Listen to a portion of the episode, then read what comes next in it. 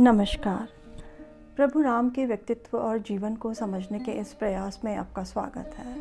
यह वार्तालाप श्रृंखला राम को जानने, समझने और मन में बसाने के लिए है। इसमें मैं योगिता पंत अपने मार्गदर्शक एवं गुरु अनिल चावला जी के सम्मुख कुछ जिज्ञासाएँ प्रकट करती हूँ और वे समाधान करते हैं। आइए इस वार्तालाप का आनंद लें। अनिल जी बहुत बहुत स्वागत है आपका। नमस्कार। अनिल जी पिछले प्रकरण में आपने बताया था कि खर और दूषण जो रावण के भाई थे दोनों का वध हो गया था और जनस्थान में जो राक्षस गण रहते थे एक तरफ़ से उनका पूरा सफाया हो चुका था। उसके पश्चात क्या हुआ? सत्य है कि उसके बाद कुछ नहीं हुआ। साधारणता जी। जब युद्ध होता है जी। भारत की जो सेनाएँ हैं क्योंकि हम राम के कहीं ना कहीं परंपरा में हैं। जी। उसको छोड़ के लगभग लगभग बाकी विश्व में अनेक जगह जब जो भी विजयी सेना होती है जी। वह हारी हुई सेना के क्षेत्र में घुसती है लूट मार करती है स्त्रियों से बलात्कार करती है जिसको चाहे मारती है रौनती है सब कुछ उसका अपना हो जाता है। जी। अंग्रेज़ी में कहते हैं विनर टेक्स ऑल विनर का अधिकार है कि जो सब कुछ ले ले। हम्म। लेकिन राम उस परंपरा के नहीं थे। यहाँ तक कि युद्ध के समय वे देख रहे थे कि शूर्पणखा वहीं खड़ी है। और उन्हें यह भी मालूम था कि वो क्यों खड़ी है। वही ये सेना लेके आई थी। और हमें मालूम है कि वह तो राम लक्ष्मण सीता का खून पीने के लिए प्यासी थी। लेकिन खर दूषण चौदह हज़ार राक्षस सबका वध हो गया। लेकिन राम ने उस स्त्री जो खराब स्त्री थी बुरी थी जबकि इस सबकी जड़ थी जी। शूर्पणखा उसकी तरफ़ एक बाण नहीं फेंका। और जन स्थान में जो चौदह हज़ार राक्षस मरे उनके आखिर घर होंगे पत्नी होंगी परिवार होगा माता होंगी बहनें होंगी। उस तरफ़ जाने का सोचा भी नहीं। उनका कार्य केवल युद्ध स्थल में था। और स्त्रियों बच्चों धन दौलत युद्ध में इन पे हमला करके ये सब लेना है। ये नहीं ये एक हिंदू धर्म की बहुत बड़ी विशेषता है। और आज तक है। कि अभी 1971 में जब भारत ने जैसे पूर्वी पाकिस्तान कहते थे जो बांग्लादेश है वहाँ पे विजय किया पूरी भारतीय सेना वहाँ घुसी। तो एक भी ऐसा उदाहरण नहीं आता ऐसी शिकायतें नहीं आती कि साहब इस सेना ने तो वहाँ लूटमार करी बलात्कार किए स्त्रियाँ असुरक्षित थी। नहीं। युद्ध में बहादुरी और उसके बाद सौम्यता की सबसे बड़ी कोई उदाहरण हो सकता था तो वो राम थे। और राम के वंशज के रूप में मानस पुत्रों के रूप में राम को आत्मसात करने वाले हम हिंदुओं को जी। इस बात पे गर्व सदा रहेगा कि हम आज भी इस परंपरा का पालन करते हैं कि हम युद्ध जीतने के बाद वहाँ की स्त्रियों पे अत्याचार नहीं करते बलात्कार नहीं करते। हम बात को वहीं युद्ध मैदान में जीतने के बाद फिर आगे कुछ नहीं। जी ये बहुत अच्छी बात बताई आपने। अब रावण को ये इसके खर के वध की सूचना किसने दी? उन चौदह हज़ार राक्षसों में से एक राक्षस वहाँ से जल्दी से भगा। जी। जब उसको लगा कि अब तो कुछ नहीं हो रहा तो वो अकंपन नाम का राक्षस सीधा भागा और रावण के पास पहुँचा। रावण एकांत में था। जी। के पास पहुँचा और बोला मैं बहुत बुरा समाचार लाया। कि आपका भाई जी। खर युद्ध में मारा गया। जी। सुनते ही रावण एकदम क्रोधित हो गया आग बबूला हो गया कि ये क्या बात कह रहे हो? किसकी हिम्मत ऐसी है? ये तो संभव ही नहीं है। सारे देव दानव सब एकत्र हो जाते तो भी मेरे भाई को नहीं मार सकते थे।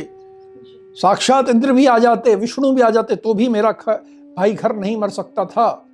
एकदम क्रोध से आग बबूला हो गया और बोला मुझे बताओ तो कि किसने किया है? अब वो इतना आग बबूला हो गया था कि खर की मृत्यु को सुन के कि अकंपन नाम का राक्षस जो कि कोई बहुत बड़ा सेना नायक नहीं था। छोटा पदाधिकारी रहा होगा वो एकदम घबरा गया उसने कहा महाराज यदि आप मुझे अभय दान दें तो मैं बाकी बात बताऊँ? रावण ने उसे अभय दान दिया बोला हाँ अब तुम बताओ जो भी हुआ है सच सच बताओ। मैं सब सुनने के लिए तैयार हूँ। तो इसने बताया कि महाराज दशरथ एक हैं।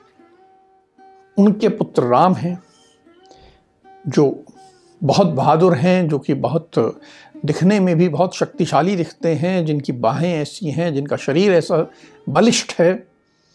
उनके साथ उनका छोटा भाई है, जिसका नाम लक्ष्मण है। वह भी उतना ही सुंदर है उतना बलिष्ठ है उतना गुणवान है हर तरह के अस्त्र शस्त्र में पारंगत है। ये दोनों भाई जी। और इनके साथ इनकी पत्नी है जिसका नाम सीता है।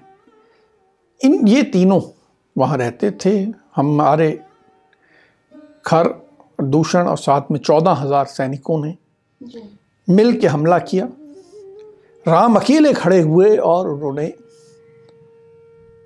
खर को भी मार दिया दूषण को भी मार दिया और हमारी चौदह हज़ार सैनिकों की सेना को भी बिल्कुल मार दिया। वो इतने बहादुर हैं इतने अस्त्र शस्त्र के ज्ञाता हैं। हमारे सैनिकों को तो लग रहा था कि राम एक नहीं खड़े बल्कि हर ओर खड़े हैं और हर ओर से वाण चला रहे हैं। उन्हें तो भागने की जगह भी नहीं मिली। बहुत खतरनाक है। ऐसे खतरनाक से तो बस हम्म, मैं किसी तरह जान बचा के भाग आया हूँ पर हैं बहुत खतरनाक। वो बहुत शक्तिशाली हैं, बहुत वीर हैं और एक अकेले ने इतने को कहा तो मैं तो देख के घबरा गया। रावण ने सुना, रावण और आग बबूला हो गया, बोला, मैं अब भी अब भी तुरंत जाऊँगा। और राम और लक्ष्मण दोनों का सिर काटूँगा, दोनों को मारूँगा और इसका बदला लूँगा। यही मेरे को करना और क्या कि वो एकदम तो रावण फिर उसके बाद राम और लक्ष्मण की हत्या के लिए चले गए थे? नहीं। जो ये सूचना दे रहा था कंपन ये बहुत समझदार व्यक्ति था। इसने कहा महाराज आप बहुत बहादुर हैं। मैं जानता हूँ कि आपने देवों को दानवों को सब में आप सबसे बड़े शक्तिशाली हैं। लेकिन ये दो जो भाई हैं ये साधारण नहीं। आप इनसे ऐसे युद्ध करने मत जाइए। ये दोनों बहुत ही शूरवीर हैं, बहुत शक्तिशाली हैं और मुझे ऐसा प्रतीत होता है कि देव दानव दोनों एकत्र होकर आ जाएँ तो ये अकेले दोनों की सम्मिलित सेना को हरा सकते हैं। ये दोनों भाई तो इतने शक्तिशाली हैं। तो मेरा एक छोटा सा सुझाव है। मैं एक उपाय सोच के आया हूँ कि यदि आप वो कर लेंगे तो आपकी विजय निश्चित है। वो उपाय ये है कि इनकी जो पत्नी है सीता राम की पत्नी बहुत सुंदर है। वो विश्व की सबसे सुंदर स्त्री है। वह जितनी सुंदर है वैसी न स्वर्ग में है न देवताओं के पास है न गंधर्वों के पास है न दानवों के पास है। इतनी सुंदर स्त्री है। और राम उससे बहुत प्रेम करते हैं। यदि आप उसका अपहरण कर लाएँ सीता का या कंबल सुझाव दे रहा है अपने महाराज को कि आप यदि उसका अपहरण करके ले आएँगे तो मुझे ये मालूम है कि राम अपनी पत्नी सीता से इतना प्रेम करते हैं कि उसके दुख में वैसे ही अधमरे हो जाएँगे। उनमें कुछ बचेगी ही नहीं शक्ति। इतने दुखी हो जाएँगे। जब वो इतने दुखी हो जाएँ अधमरे हो जाएँ तब आप उनसे युद्ध करना और उनको मार देना। ये सुझाव अकंपन ने रावण को दिया। कितना गलत सुझाव दिया तो रावण ने मान लिया अकंपन का सुझाव? हाँ। क्योंकि वो भी राक्षस था ना। हाँ दोनों राक्षस ही थे। राक्षस बुद्धि तो वैसे ही चलेगी ना। ये दैविक बुद्धि नहीं है। फिर क्या किया रावण ने? जब रावण को ये सुझाव लगा कि ये तो बड़ा युक्ति इसने अच्छी बताई है। जी। कहा कि तूने अच्छी युक्ति बताई है। मैं तुरंत सुबह प्रातः ही अपना विमान लेकर जाता हूँ और ये काम करूँगा। और वह अगले दिन सुबह अपने जो रथ जो कि हवाई मार्ग से जाने में सक्षम था उससे सुबह सुबह निकला और वहाँ पर जनस्थान के क्षेत्र में एक व्यक्ति रहता था जो कि इसकी हम पहले चर्चा कर चुके हैं। उसका नाम था मारीच। हमने प्रकरण तीन में। बात की है कि ऋषि के आश्रम में जब आक्रमण किया तो राम ने इस पे बाण चलाया पर इसको मारा नहीं। और ये दूर जाके सागर में गिरा था। ये मारी जब सुधर गया था और एक आश्रम बना के मुनि की तरह रहता था। पर था बड़ा शक्तिशाली, बहुत मायावी, बहुत, उसमें बहुत से ऐसी विद्याएँ थी जो और किसी के पास नहीं थी। तो रावण वहाँ से लंका से चला अगले दिन प्रातः और सीधा मारीच के पास आया इस जो उसकी योजना थी सीता को अपहरण करने की उसमें मदद मांगने के लिए वह मारीच के ये जो आश्रम था कह सकते हैं उसमें आया। इन दोनों में मारिच और रावण में फिर कुछ बातचीत हुई होगी और मारिच ने सहयोग देने का आश्वासन दिया? ये पहुँचा? महाराज उनका मारीच का का महाराज था। मारीच ने स्वागत किया बिठाया आसन दिया जल दिया स्वागत के लिए सब पूजा की सब तरह का खाने की सामग्री रखी। और फिर कहा कि आप बड़े उतावलेपन से अचानक चले आ रहे हो सब ठीक तो है। हम्म क्या बात हुई है जो आप इतने परेशान होके और एकदम अचानक जैसे व्यक्ति के पास चले आ रहे हैं? क्या बात है? रावण ने कहा, नहीं, सब ठीक नहीं है, इसीलिए तो मैं आया. और ये तुमने सुना होगा जन स्थान में हमारे बहुत से राक्षस रहते थे। ये ऐसा स्थान था जिसको तरफ़ कोई आँख उठा के नहीं देख सकता था। वहाँ मेरा दो भाई थे, खर और दूषण, और चौदह हज़ार की हमारे पास सेना थी वहाँ। ये दो भाई यहाँ जंगल में घुस आए हैं इस दंडकारण्य में। और उनमें से जो बड़ा है राम। उसने बिना किसी बात के बिना किसी कारण के कोई हमारी गलती नहीं थी। बिना किसी कारण के सबका वध कर दिया सबको मार दिया। अब इसका कुछ तो करना पड़ेगा। तो हमने ये सोचा है कि पहले उसकी पत्नी उनकी पत्नी सीता का अपहरण कर लूँ। और फिर राम अधमरे हो जाएँगे तो उनसे युद्ध करना बहुत आसान होगा। योजना रावण ने मारीच को बताई। मारीच बोला कि तुम्हारी बुद्धि खराब हो गई है। या तुम्हें सलाह देने वाले लोग जो हैं वो तुम्हारे शत्रु हैं। तुम्हारा अहित चाहते हैं कि कैसी बात सोच रहे हो? तुम्हें राम और उनकी शक्ति का अंदाज़ा नहीं है। अपनी मृत्यु को मत ललकारो। सीता को तुम ले जाओगे तो रावण तुम्हारा कभी हित नहीं हो सकता। ये जो तुम सोच रहे हो राम हो जाएँगे। ऐसा नहीं है। राम सिंह से बड़े सिंह हैं। वो ऐसे गजराज हैं कि कोई भी गज उनसे घबरा के भाग जाए। तुमने आज तक जितने युद्ध लड़े हैं भूल जाओगे। ऐसी गलती मत कर देना। ये गलती तो बहुत बड़ी गलती करोगे। खुद होके विषैले सांप के बिल में हाथ डाल रहे हो तुम? ये मत करो। तुम्हारी अच्छी खासी ज़िंदगी चल रही है। खूब तुम्हारे पास धन दौलत है। खूब तुम्हारे पास स्त्रियाँ हैं। जाओ उनके साथ ऐश करो। मज़े करो। और राम को अपनी पत्नी के साथ मज़े करने दो। तुम इस विचार को अपने मन से निकाल दो। तुमको जिस जिसने सलाह दी है सबको जाके बोलो कि तुमने गलत सलाह दी है। और ये मत करो। तो रावण ने जब मारीच की सारी बात सुनी तो रावण को भी लगा कि हाँ बात तो ठीक है। तो फिर उसने कहा ठीक है मैं तुम्हारी बात मान लेता हूँ। और मैं इस विचार को समाप्त कर देता हूँ। और मैं वापस चला जाता हूँ लंका। और रावण जो है वापस लंका चला गया। उसने ये विचार त्याग दिया। अनिल जी मारिच ने बहुत समझदारी की बात कही रावण से। पर आश्चर्य की बात है कि रावण ने मारिच की बात मान ली। अब जिसके कारण ये खर दूषण मारे गए और चौदह हज़ार राक्षस मारे गए, वो थी शूर्पनखा। तो शूर्पनखा ने क्या कहा रावण से? उसने क्या किया उस सब के बाद? देखो शूर्पनखा वहाँ पर थी। उसने अपने सामने दोनों भाइयों को मारे जाते देखा चौदह हज़ार को देखा।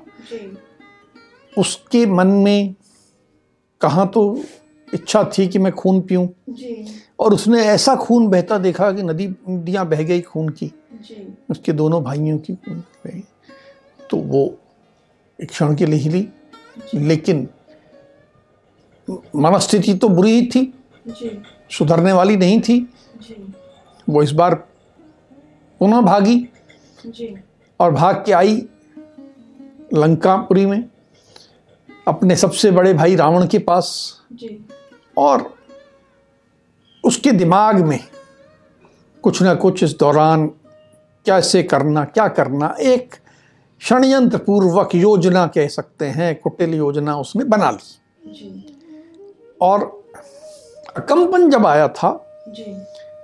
तो वह अपने महाराज से अकेले में मिला था। जी। होना ये चाहिए था कि बहन को भी अपने भाई के पास अकेले जाना चाहिए था कि भाई बहन की अकेले में बातचीत हो जाती। पर ये इतनी सरल नहीं थी। जी। ये ऐसे समय पहुँची जबकि रावण अपने सब मंत्रियों के साथ दरबार में बैठा था।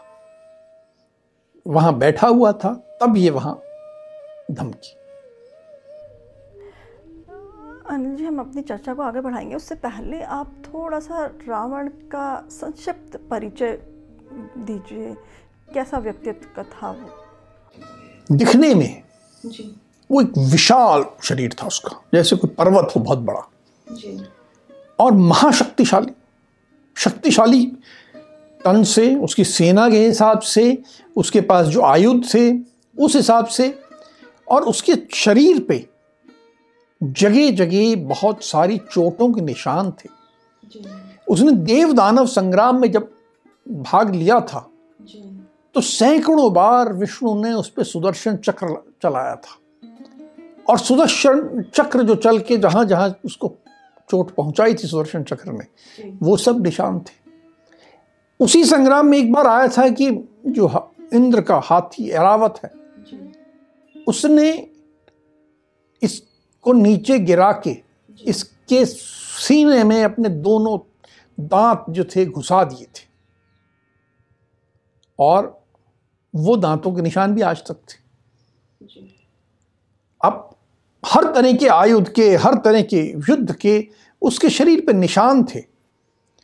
किसी प्रहार से विचलित नहीं हुआ था, मारा नहीं जा सकता था। और वो जो मन में आता करता, वो चाहे तो पर्वत शिखर का को तोड़ दे, चाहे तो देवताओं को रौन दे। स्त्रियों के मामले में तो बहुत बदनाम था। कितनी ही विवाहित स्त्रियों का सतीत्व भंग करता था, उसको बस कोई स्त्री दिख गई वो किसकी पत्नी है किसकी बहन है माँ है उससे कोई मतलब नहीं है उसको तो हर स्त्री एक उसके उपभोग की वस्तु थी।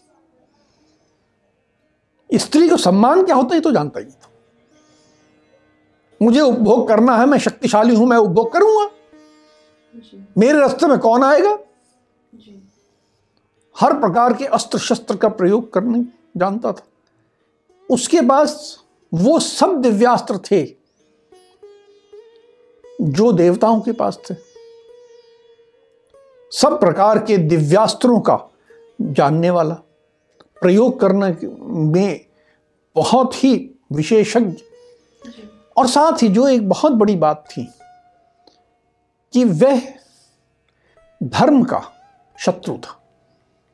जहाँ भी उसे लगता कि यहाँ धर्म के हिसाब से शासन चलेगा वह उसको जाके उस पर वार करता था उसको तोड़ता था उसको उसको अपने लिए खतरा दिखता था।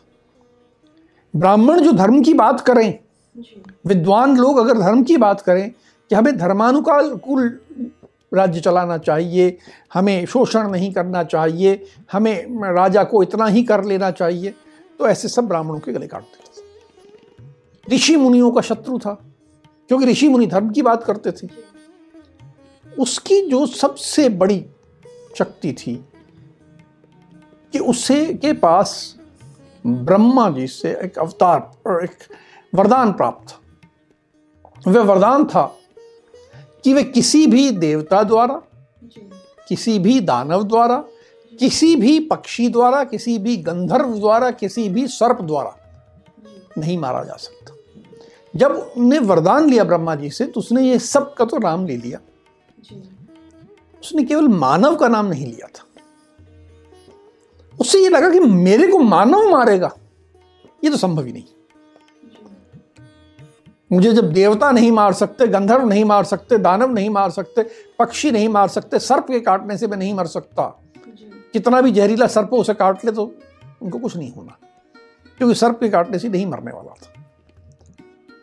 जिस व्यक्ति पे विष्णु का सुदर्शन चक्र भी निष्प्रभावी हो जाए, वो कितना खतरनाक।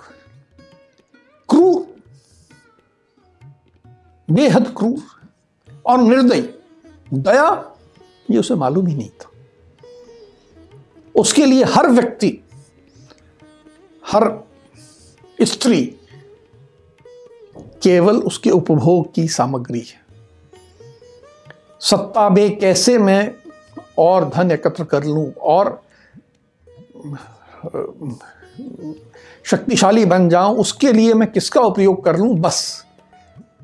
उसके भी कुछ भाव हो सकते हैं कुछ भावनाएँ हो सकती हैं उसके पीछे कोई रोने वाला हो इससे कोई लेना देना नहीं। ऐसा एक व्यक्तित्व जिससे सब त्रस्त देवता भी और शायद जिन्होंने वरदान दिया ब्रह्मा जी वो भी दुखी थे कि मैंने किसी ऐसा वरदान दी थी यह एक मुनि का पुत्र था। जी। कुछ लोग आज ये कहते हैं कि क्योंकि वो मुनि पुत्र था तो ब्राह्मण था। इससे गलत बात कोई हो ही नहीं सकती। वे तो ब्राह्मणों का सबसे बड़ा शत्रु था मुनि ऋषियों का शत्रु था। वो कहीं से भी ब्राह्मण कहना उसको ब्राह्मण शब्द का अपमान है। वरदान उसे प्राप्त था उसका पूरी तरह से उसने दुरुपयोग किया।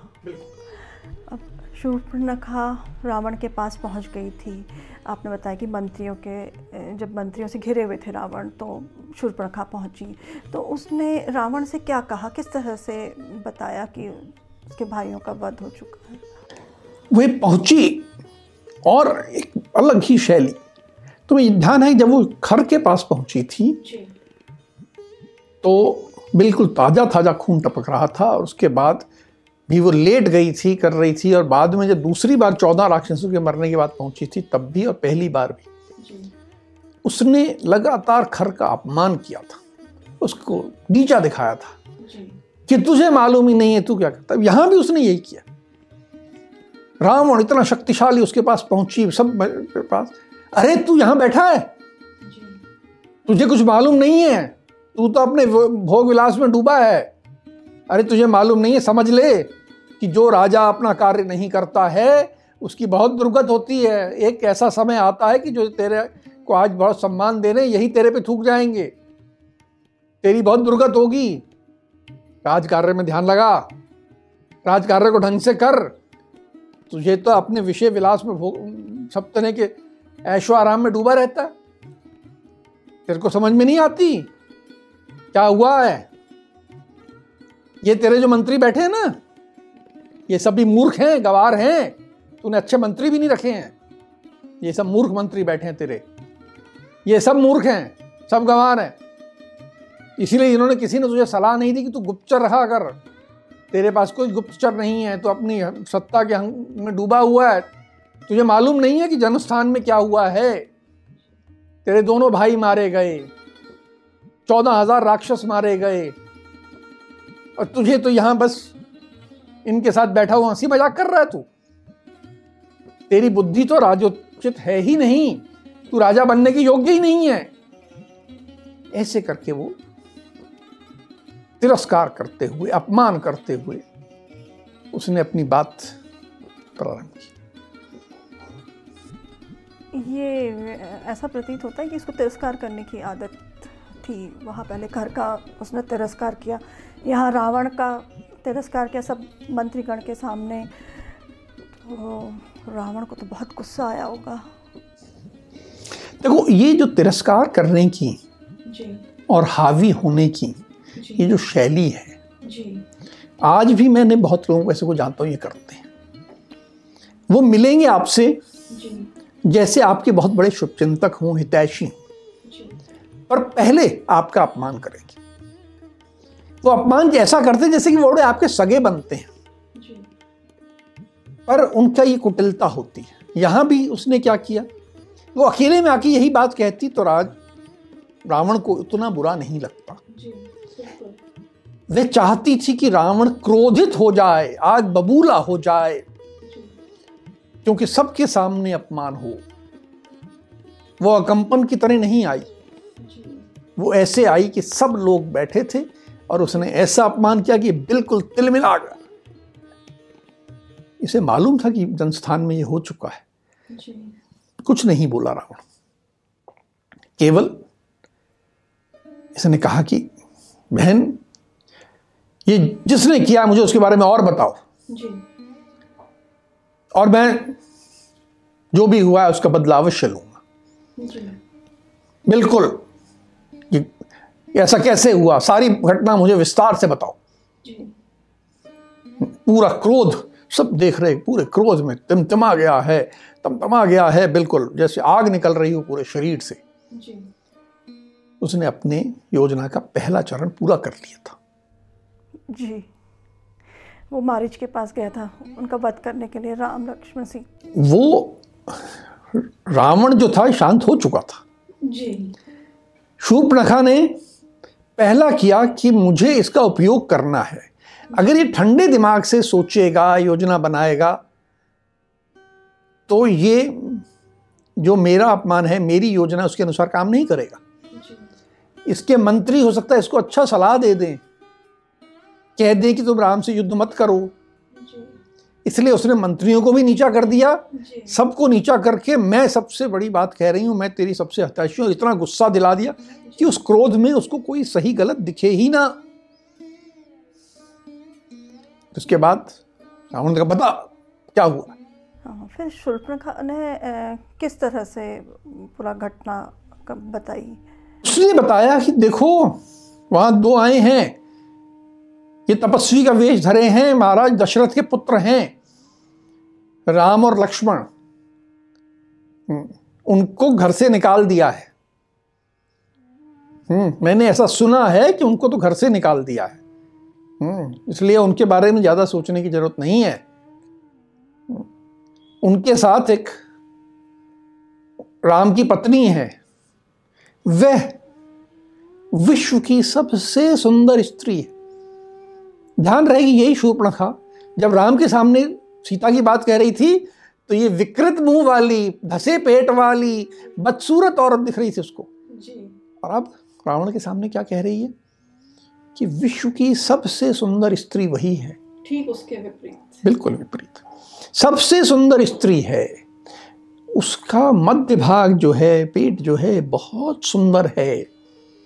उसकी जंघा ऐसी है उसका वक्षस्थल ऐसा है, उसके बाजू ऐसे हैं, उसके मुँह दिखने में तो बिल्कुल इतनी सुंदर है कि कोई देवी, कोई गंधर्व, कोई दानवों में तो हो ही नहीं सकती। इतनी सुंदर तो विश्व में कोई है ही नहीं।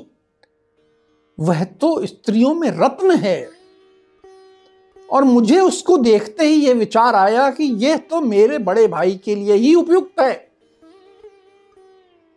और मैं तेरा ही विचार करके वहाँ गई थी।